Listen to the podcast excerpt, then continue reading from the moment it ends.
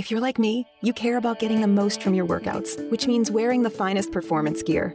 You know, fabric that dries quickly and has superior moisture wicking properties.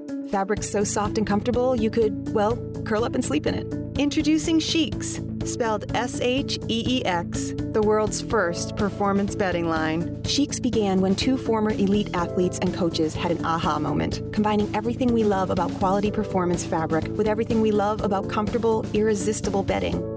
Unlike traditional sheets that trap heat, Sheex are breathable, so you aren't constantly waking up to throw off covers or add a blanket, so you sleep deeper, longer, and better. And Sheex bedding looks as good as it feels. Colors and styles that can match any decor at a price that will pleasantly surprise you. And right now, you can try Sheex for 30 nights risk-free. Just go to sleepcoolnow.com. Use promo code 1212 and get $40 off any sheet set. That's sleepcoolnow.com, promo code 1212. Sleepcoolnow.com, 1212.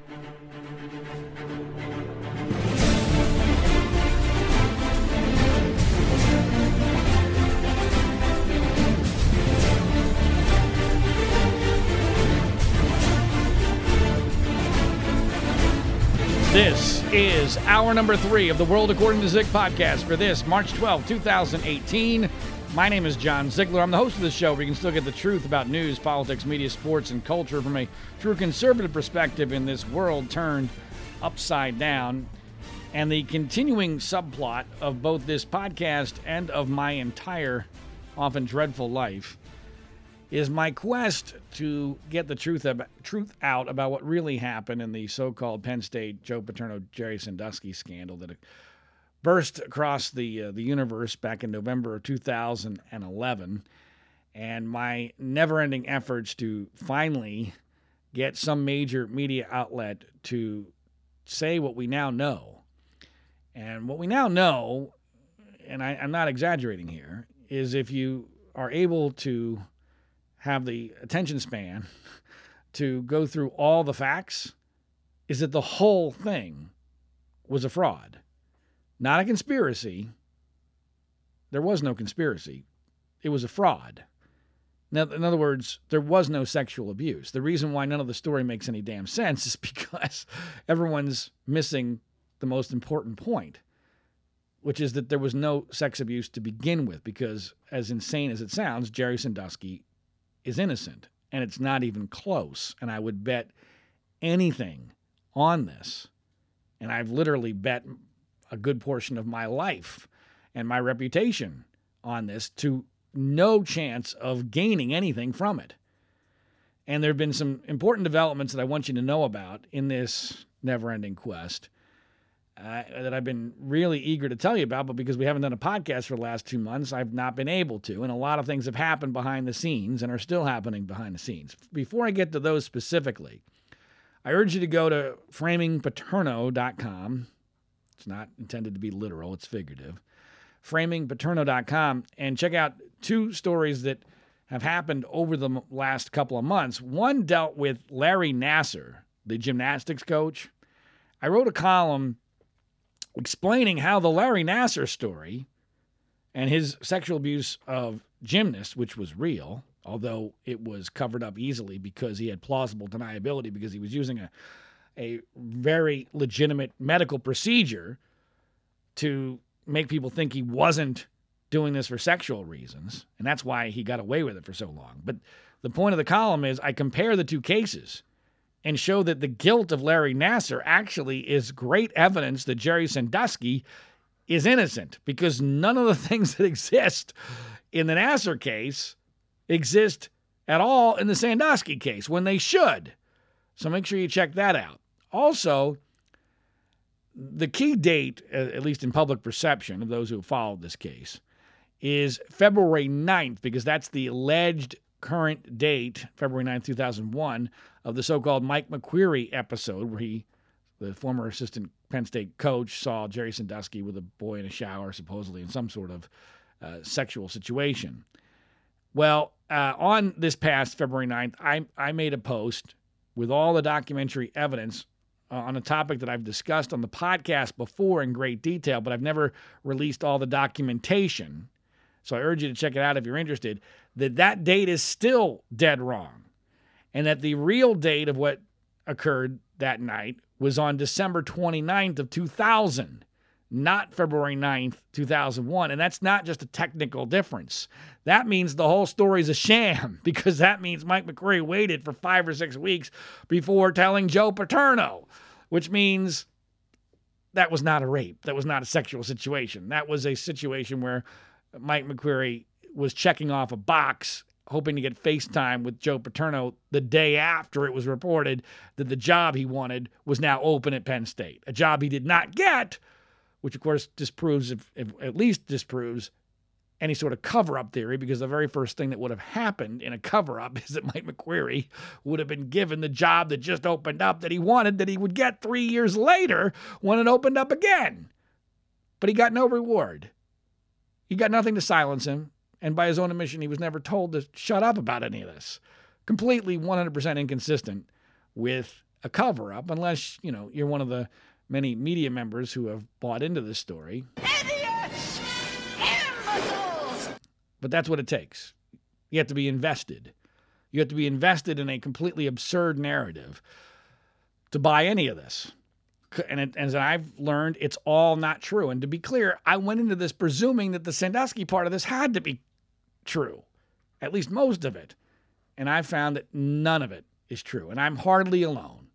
Mark Pendergrast has written a book called The Most Hated Man in America, which has been well reviewed but ignored by the mainstream news media. And for the last, I would say since October, most almost every day, although there have been some interludes, unfortunately, since October, a former uh, LA Times and Philadelphia Inquirer reporter named Ralph Cipriano, who's done a lot of work on the Philadelphia Catholic Church case, and myself have been working on putting together a massive magazine cover story on the real truth of this, based largely on the fact that we have been leaked a ton of documents that have never been seen before, never been reported on before. Only a handful of people even know about them. We now know all the names of all the accusers who got paid money over well over $100 million by Penn State, all 36 of the guys who have been paid. We've got all that and a whole lot more. And we finally caught a break back uh, near the end of last year. And that was that the reason why we had a chance to get this published in a major magazine is that there was an editor who had been intimately involved in the reporting of the so called McMartin preschool case here in California many years ago that turned out to be a total fraud. And so this editor got it. They understood it.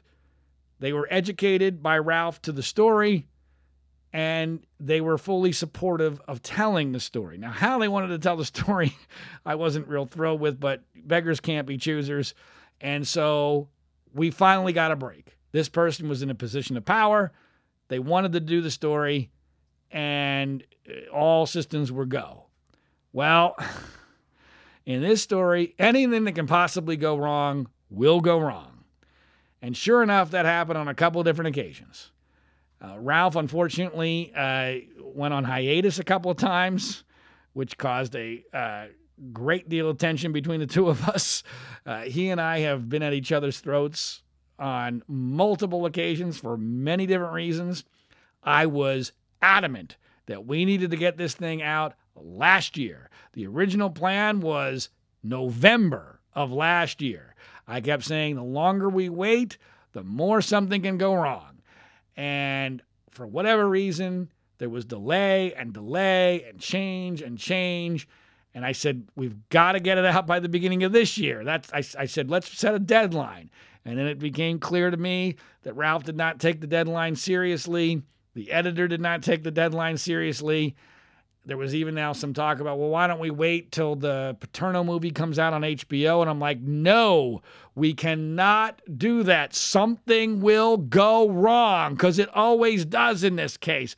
We're going uphill into the wind on ice with lead bricks around our feet. We cannot blow this opportunity because if we if something goes wrong, we're screwed.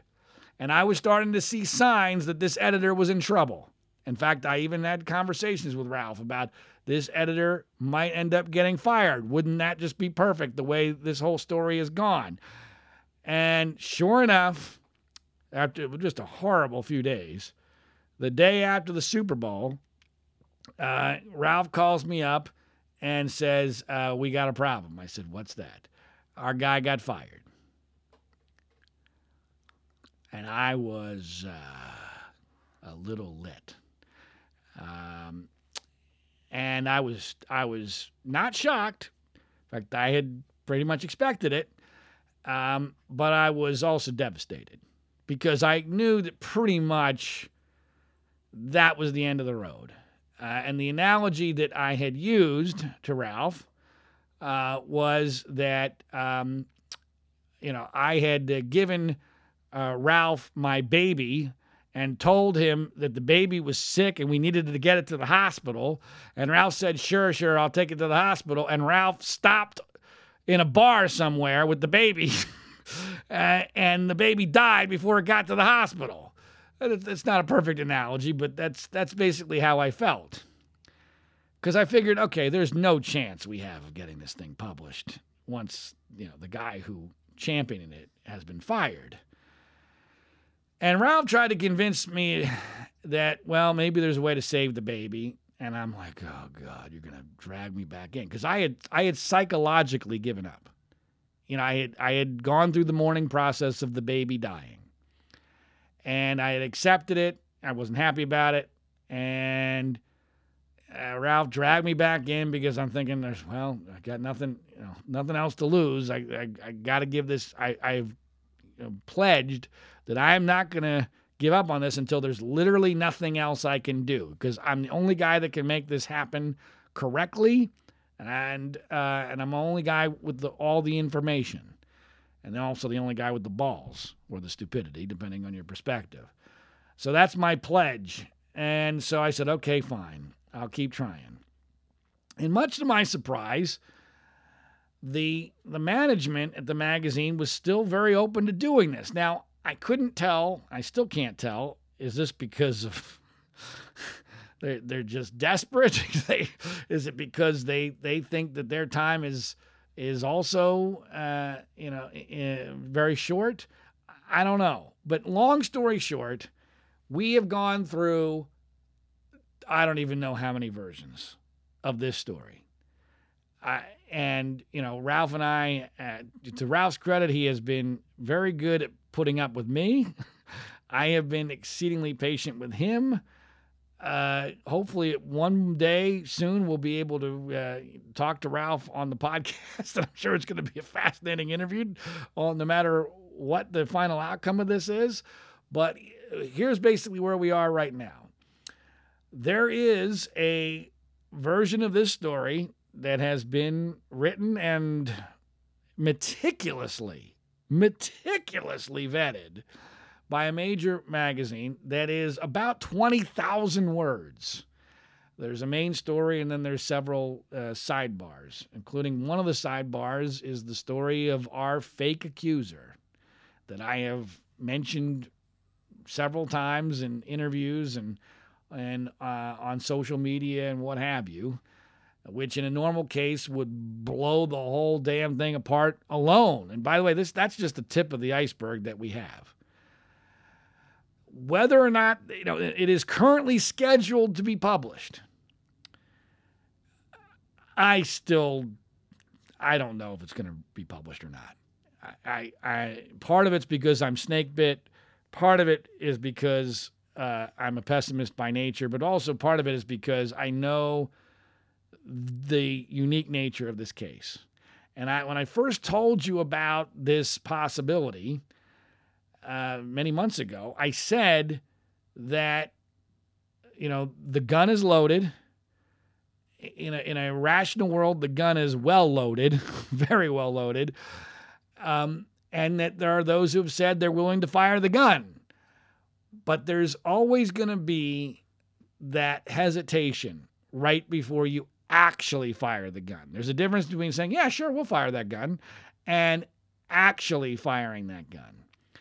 And I have real questions about whether or not that final decision is going to change uh, people's minds. I, I, hope it doesn't. Uh, you know, they the, the, these people put a lot of man hours into this story.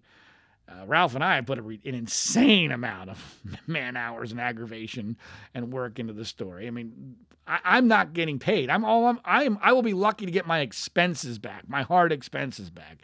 Um, and I purposely did that because I did not want to get paid. You know, I did. I just want the story to be right. I want Ralph and I to write it. Um, you know, Ralph hopefully will be paid, but he's not even sure he's going to get paid. Uh, so I mean, and he's certainly not going to get paid probably minimum wage at this point by the time all the hours are counted up. Uh, but as of right now, there is a story for, scheduled for the end of the month, just before the HBO Paterno movie comes out, that in a rational world would be a bombshell. I let's just pretend, let's be optimistic for a second that this actually happens as currently planned. I still don't think it's going to have that much of a positive impact. I think it'll be a combination of ignored and mocked. Um, not because it deserves to be. The story is incredibly well researched and well put together, and and frankly is really only a small portion of all the evidence that we have. I mean, we're basically forced to do this with at least one hand and one arm tied behind our backs. Uh, and even still, that's how much evidence we have. That even even the stuff that survives a an extreme vetting is still very compelling, very dramatic, and really to anybody that would read the whole thing with an open mind uh, would go, "What the fuck happened here? What the fuck happened here?" The, because nothing you think you know about the case is true. Literally nothing. And hopefully that will be the title of the piece, which I don't have any control over, but that's what we're hoping for, something along those lines, because that really does tell the story better than anything. But I'm still pessimistic. So I'm, that's been the most frustrating part and the most depressing part of this whole ordeal. And that is that even if this miracle happens, I still don't think the miracle's going to do anything positive. In fact, it could end up being a negative in some ways. I could see it backfiring in some ways, um, which is just insane, and which, of course, is also the proof of just how crazy this case is. And, and, and that's important because for the injustice of the magnitude that me and Ralph and Mark Pendergrast and others are alleging occurred in the Penn State Paterno Sandusky case, you need some really unique circumstances. And trust me, they are all here in spades. And one of them is that you've got a news media that's so invested, like five year five year olds are in the story of Santa Claus, that they can't even wrap their brains around it. Nor do they want to. Even those that are convinced are terrified of even being even implying that this whole thing is a is a sham and a fraud because it's so toxic and so dangerous. Well, that's how this happened. That's that's actually great evidence that the whole thing is a scam because it, you could only have a scam like this occur in an atmosphere where everyone was terrified of even contemplating the other side of the story, which never happened here. No one, forget about examining, no one even contemplated it because we didn't need to because Joe Paterno got fired four days into the story, and that's all we needed to know. Sandusky must be guilty, and the rest is history, and it's all this domino effect of, of insanity and injustice. So the next couple of weeks will be key. I honestly do not know what's going to happen. I'm bracing myself for the worst. It has already been a horrific few months. I know Ralph feels the same way. Uh, we, we, you know, so I, I feel a compulsion and an obligation to keep you informed because I know there's still a lot of people that are very, very interested in this and are really hoping that there'll be some semblance of truth and justice and I, I, just I just don't have very high hopes. I mean, I, if anything, I think the best we can hope for is that we can prove beyond any shadow of a doubt that that facts, logic, and truth mean nothing. That's what I think our best hope is. That we can prove that there's a damn good chance that we're in a major magazine going to outline that this whole thing is a fraud in very credible and compelling fashion and it won't matter because everyone's invested. People won't take the time to read 20,000 words. It's a bit complicated. A bit, it's not even that complicated. It's just involved. You, you've just got to have a attention span longer than Donald Trump's. Uh, and one of the other problems is the other side, they can fit their story in a tweet, right? Jerry Sandusky abused boys, and Joe Paterno and Penn State covered it up. Ah, horrible. That's their story. Our story, in order to combat that, has to be 20,000 words, and even that's not really enough. I mean, we're, we're trying to be as economical as possible. But you, there, it's very difficult for us to have a Shazam headline because w- we have to paint a massive mural. All they got to do is fart out a tweet of bullshit. And uh, and that's the story that everyone knows and everyone believes. And now everyone's invested in. Interestingly, there's a chance. I, in fact, there's more than a chance. People who um, are within our group uh, of people who actually know the truth of this case are convinced that there is a headline that would get people's attention but we can't prove it largely because we can't get Jerry Sandusky to get a DNA test. Not because he doesn't want to, not because his lawyers don't want to, but because the prison warden will currently not let him get a blood test. And I can't get into all the details as to why this is relevant, but there are those, and I'm not as convinced as some others, but there are people who are very convinced, who know a lot about this subject, that believe that a DNA test would show that from a chromosome perspective, Jerry Sandusky could not have committed most, if not all, of the acts for which he was convicted. I think there's a very good chance that's true. We thought we were going to be able to get a DNA test in time for this article, but the prison warden threw a monkey wrench into that. And, I, I told everybody, there's no chance we're going to get a DNA test from Jerry Sandusky. Something will go wrong. We have too many fucking morons and too many people who are invested in a bullshit narrative for even the most simple thing to go right. Because it hasn't happened in six fucking years. So it wasn't going to start happening now. And sure enough, everyone always says, Ziegler, you're such a pessimist. If you lived my fucking life for the last six plus years on this, you'd be fucking pessimistic too. Because it's a weird thing that happens when I'm pessimistic. I'm always fucking right. And unfortunately, it looks like that's going to be the case on this one. Now, you know, th- th- here's how this case is most likely to end. I, regardless of whatever ends up happening with this magazine article, Jerry Sandusky will die in prison, and then his autopsy will reveal that uh, that he has this uh, genetic condition that would make it impossible for him to have been guilty. That, that's where my money is right now. So, on that happy note, I'm still fighting. I'm still trying, and boy, oh boy, uh, we have endured an enormous amount of uh, psychological uh, scar tissue uh, in order to try to get this story to even have a chance. But we have no margin for error now with the HBO movie coming out on April 7th, we have literally no margin for error because this is the last shot we got uh, with that uh, movie called Paterno, which is going to be complete bullshit. I mean, it's going to be, it's, it's, as I've described it before, that's going to be the story of Christmas um, whether or not Christmas is true, only we're only going to focus on whether reindeer can fly and whether or not elves make toys. And we're going to accept that Santa himself is real. That's what it seems like that movie is going to be. Um, and so we'll, we'll, see what happens. I'll obviously keep you updated, and we'll plan, hopefully, to do a, a, a podcast surrounding uh, that article should it ever come out, or uh, if it ends up getting killed. Uh, either or. you can always count on John Ziegler to give you both the good news and more likely the bad news. All right, so make sure you go to uh, framingpaterno.com for the update on those two stories I told you about previously.